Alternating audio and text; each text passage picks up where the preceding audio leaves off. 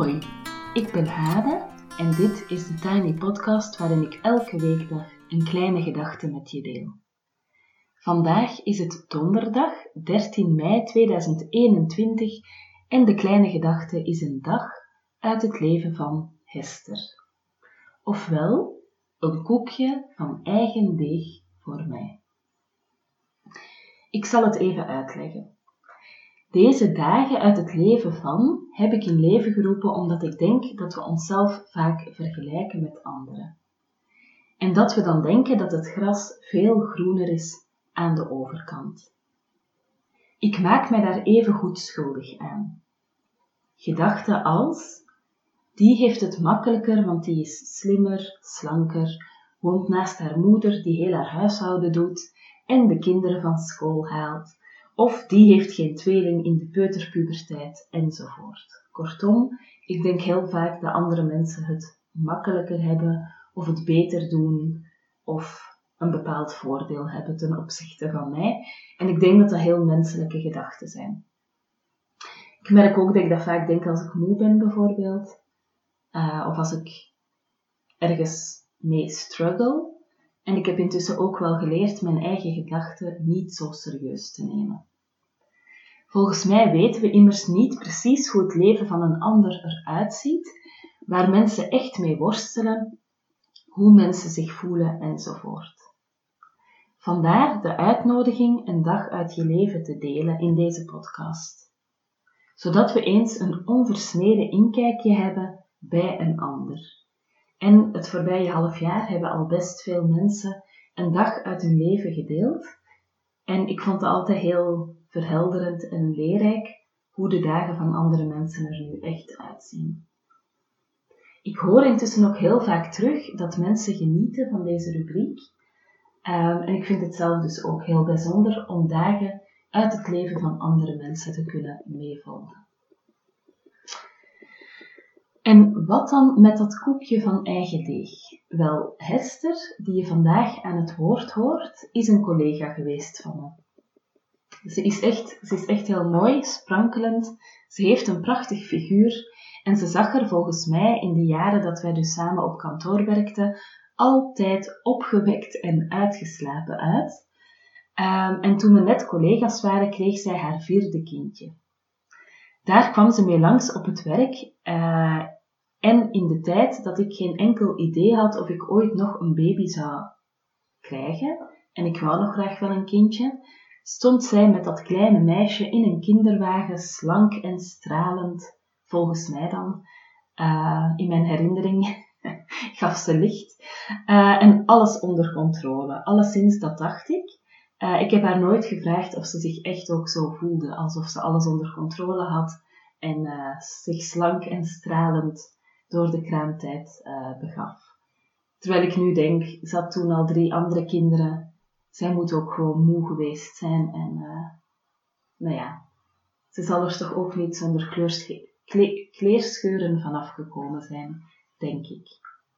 Maar ik herinner me dus echt nog precies waar we stonden toen ik in mijn hoofd dacht dat haar gras knalgroen was en dat zij daar aan de glazen deur van de vergaderzaal stond met haar babytje in een kinderwagen en dat kindje weende niet eens. Dat lag gewoon schattig en braaf te slapen en echt heel klein te zijn. Anyway, vandaag krijg ik dus een koekje van eigen deeg. Een dag uit het leven van Hester. En weet je, ik vind dat ze het geweldig vertelt. En ik herken haar struggles. En ik vind nog steeds dat ze het geweldig doet. Ik denk dat ze een heel leuke mama is, met de nodige portie menselijkheid en humor en kwetsbaarheid. Dankjewel, Hester.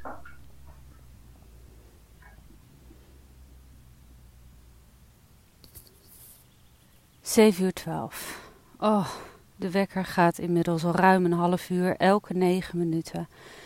Eindelijk vind ik de moed uit bed te stappen. De drie keer hiervoor stapte mijn man uit bed, drukte de wekker uit en ging weer naast me liggen. Hij legde één arm onder mijn hoofd, één over mijn zij en drukte me tegen zich aan lepeltje, lepeltje, in een donkere kamer. Iets in de hoek piepte licht onder het gordijn door, maar ik zag het niet, want ik hield mijn ogen dicht in dit warme holletje. Maar nu moet ik er echt uit, en hij ook. Net iets te laat, zoals elke ochtend. Na tien jaar leven met kinderen weet ik dat nu de sprint tot de start van mijn werkdag volgt. En of ik nu vroeg of iets te laat aan die sprint start, de obstakels zijn dezelfde. Drie seconden nadat ik mijn kledingkast heb opengedaan, klopt mijn zoon aan de deur. Dan kan ik de klok op gelijk zetten. Wij slapen op zolder, hij direct onder onze kast, en het geluid van onze rollende kastdeur is voor hem het teken zijn bed uit te komen en de trap naar zolder op te sprinten. Hij knuffelt me. Zijn warme, blote jongenslijf, zijn armen om mijn lichaam dat al in de actiestand staat. Ik hou van jou, mompelt hij en hij duikt mij nog warme bed in. Intussen smeer ik foundation op in de hoop mezelf niet te erg te laten schrikken als ik mijn hoofd in de Zoom-vergaderingen zie vandaag. De jongste dochter in haar unicorn onesie heeft zich inmiddels bij haar broer gevoegd. Ze liggen te grappen onder mijn dekbed. De man is al naar de keuken vertrokken. Ik spuit nog wat parfum op. Ik zal de enige zijn die het ruikt vandaag, maar vooruit. Oké jongens, aankleden, roep ik. Ik loop de trap af en de jongsten schieten naar hun kamers. Uit de kamer van een van hun zussen klinkt de eerste vraag van vandaag. Mama, zijn er nog sokken? Ik mag niet bij mijn zus pakken. Oké, de eerste oneenigheid is ook al een feit. Ik antwoord dat er nog schone in de bijkeuken liggen. Snel probeer ik de volgende trap af te dalen naar de keuken. Moet ik deze broek aan? Mijn jongste staat op de overloop met de broek die ik gisteren in overleg met haar klaarlegde. Ik knik. Zij start een serie argumenten waarom deze broek niet lekker zit. Prima, je pakt maar wat anders, roep ik van halverwege de trap. De keuken ruikt al naar koffie. Mijn man lepelt een bord krusli naar binnen. Ik dek snel de tafel. Beleg, theewater opzetten, borden, bestek, broodrommels. Mijn kinderen druppelen binnen en pakken een stoel. Mag ik een tosti? vraagt de jongste. Waar is de kaas? Wil jij kaas voor mij schaven? Mama, zijn er nog rijstwafels? Mag ik pindakaas en hagelslag, mama? Die sokken, heb je die nu al gepakt? Ik had mijn huiswerk hier neergelegd. Waar is het nu? Kan ik vanmiddag een speelafspraak maken? Dit vind ik het meest intensieve half uur van de dag. Elke dag. Of ik nu zeg dat ze ook eens een vraag aan hun vader kunnen stellen. Of dat ik geen lakai ben en ze wel even, door, eh, wel even kunnen helpen. Of dat ik niemand versta als er drie door elkaar praten. Alle ballen gaan op mama. Ze luisteren niet naar elkaar en ik kan geen gedachten afmaken terwijl ik het brood voor hun overblijf smeer, appels en waterflessen klaarzet en probeer zelf te ontbijten. Mijn man stapt met zijn jas aan de keuken in en geeft ons allemaal een kus. De zoon rent snel om de tafel heen zodat hij twee keer een kus krijgt. Dan is mijn man vertrokken. Het is zeven uur veertig. Wij ontbijten verder en ik vraag de kinderen of ze zin hebben in school. Drie wel, één niet zo. En heb jij zin in je werk? vraagt dokter, dochter 2. Zij is de gevoelige. Ik antwoord van niet echt en dat ik een vervelend klusje moet afmaken. Volgens mij vind jij dit werk helemaal niet leuk, zegt ze plots scherp. In je vorige baan kwam je altijd blij thuis en vrolijk en nu hoor ik alleen maar druk, druk en ik heb het niet af. Ik antwoord dat ik het eigenlijk nog niet weet wat ik van dit werk vind en dat het me spijt als ik minder vrolijk ben, dat ik dat zal loslaten bij hen. 7 uur 55. Tassen inpakken, roep ik. Wie heeft binnendienst en wie buitendienst? Eén tweetal is verantwoordelijk voor de kippen en konijnen buiten, het ander voor de katten en cavia's binnen en ze moeten de tafel afruimen. Het gaat allemaal zonder mokken. En tussendoor borstel ik haren, zoek schoenen en die sokken, ruil een appel om die toch niet zo goed was, pak een halve vaatwasser in. 7 uur 8. 8 uur 7. Ze hadden al op de fiets moeten zitten. Dit karton ligt echt lekker, zegt mijn zoon vanaf de keukenvloer. Het drukt een beetje in, lekker zacht. Waar is je andere schoen? antwoord ik. De jongste moet nog plassen voor vertrek. De tweede roept vanuit het fietsenhok dat ze haar fiets niet kan pakken met die van de rest ervoor. 8 uur 10. Ze fietsen weg. Zorg voor elkaar, roep ik na. Tot vanmiddag. Ik loop het huis in. Stilte in een vieze keuken. Snel maak ik de boel wat aan kant, stop een was in de machine en vertrek naar mijn bureautje op het waskamertje. Daar verschuif ik spullen, zo dat op mijn Zoom-meetings vandaag de drogende kleding niet te zien is. Ik klap mijn laptop open. 12 uur. Pauze. Tussen 12 en 1 is geblokt in alle werkagenda's en dat vind ik echt top. Het lukt me vrijwel altijd om dan te gaan wandelen. We wonen in een prachtige omgeving. Ik hoef maar een weiland langs en ik heb eindeloos veel paden door eindeloos veel bos om uit te kiezen. Ik wandel en luister een podcast, geregeld deze. 14 uur. Overleg met een collega. Hij vraagt of het me eigenlijk bevalt, deze baan. Ik antwoord naar waarheid dat ik het niet weet. Tijdens de wandeling gingen mijn gedachten hier ook over. Kijk, het bos, het is prachtig. En elke dag anders. Maar als je elke middag alleen door een prachtige omgeving wandelt, gaat zelfs dat vervelen. Ik startte een nieuwe baan in de lockdown. Ik ontmoette mijn collega's in de afgelopen tien maanden slechts vijf keer. Bevalt het me? Geen idee. Ik vraag de collega, die mij hier nota bene binnenhaalde in zijn enthousiasme over deze club en dit werk, of het hem bevalt. Nee, zegt hij. Hij houdt van zijn werk, van de afwisseling. Maar al die maanden alleen achter het scherm, vertelt hij, het begint op te breken. 15 uur 30. De kinderen komen thuis uit school. Ik eet en drink wat met hen. De oudste vertrekken meteen naar paardrijles. De jongste spelen wat en luisteren daarna een sprookjesboek op de zitzak naast mijn bureau. Ik werk door. Het voelt knus. Met z'n drieën in mijn mini-was-werkkamertje. 17 uur 30. Ik start met koken. De dochters komen halverwege binnen. Nummer 2 hangt op het aanrecht terwijl ik in een pan roer. In mijn andere hand check ik Instagram stories. Waarom kijk jij naar hoe een andere moeder haar huis schoonmaakt? vraagt ze met oprechte verbazing. Op mijn scherm ruikt een slanke, nonchalant hip geklede vrouw, van wie ik intussen weet dat ze zes kinderen en een tof bedrijf heeft, haar gezellig rommelige keuken in sneltreinvaart op, terwijl er een gezonde maaltijd in haar oven staat te pruttelen. Mijn mond zegt: Ik vind het leuk om te zien wat ze allemaal doet. Mijn hoofd denkt: ik kijk om me mislukt te voelen in mijn joggingbroek in mijn rommelige huis. 18 uur 15.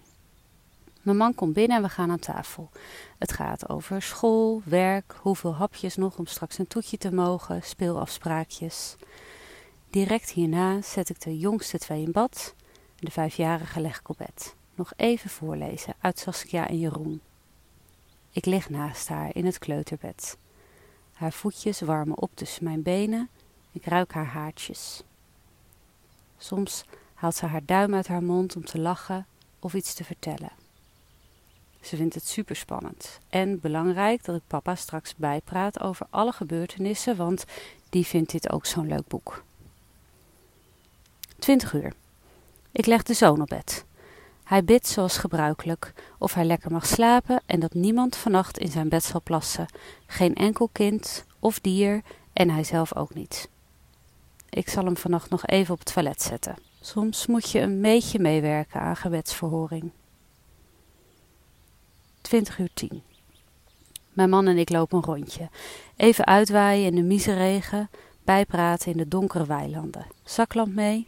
Thuis legt de oudste de tweede op bed. 21 uur. Thuis. Ook het laatste kind vertrekt naar haar slaapkamer. Ik kruip nog even achter de naaimachine. Luister een podcast. Ziet op mijn irritatie werkmail binnenkomen. We Netflixen nog wat. Drinken een wijntje. De haard brandt en natuurlijk gooit mijn man er nog een blok hout op, waardoor we te lang blijven zitten. 23 uur 30. Naar bed. Ik lig. Mijn man kruipt naast me. Hij gluurt onder het dekbed. Ach, heb jij nou wat aangetrokken? lacht hij zogenaamd teleurgesteld. Een half uur later gaan we slapen. Morgen bij de eerste wekker eruit. Echt. Zo, tot daar uh, de dag uit het leven van Hester. Volgende week wordt een beetje een drukke week. Uh, dat moet ik nog even thuis meedelen. Uh, maandag heb ik de gratis workshop Intuïtief Schrijven van 20 tot 22 uur op de planning. Je kan je daarvoor aanmelden en ik zet het linkje in de show notes. dinsdag heb ik een vast cursusmoment met de groep vrouwen die op dit moment Tem je innerlijke criticus uh, volgen. Woensdag geef ik een webinar voor FEMA over zelfzorg. En ik vind het heel fijn dat ik dat voor FEMA kan doen, omdat ik FEMA een heel belangrijke organisatie vind die echt belangrijke vragen stelt en zich inzet voor grote veranderingen. Ze hebben bijvoorbeeld een experiment gedaan met de 30-urige werkweek. Ja, en dat vond ik zo indrukwekkend hoe ze dat hebben aangepakt, uh, welke resultaten uit het onderzoek zijn gekomen uh, op dat moment. Dat zij gewoon echt proberen iets heel uh, wezenlijk te veranderen in onze samenleving. Dus ik vind het een eer dat ik bij hen een workshop mag geven online. En je kan je daar ook voor aanmelden. Je moet denk ik even op uh, Eva, uh, nee, Femma maakt het kijken en dan bij webinars. En dan kan je je inschrijven. Donderdagavond is er een avond over rouw van uh, 20.30 uur tot 22 uur. En als je daar meer over wil weten, moet je even naar mijn podcast van gisteren luisteren. Um, het gaat over niet erkend verlies en verdriet.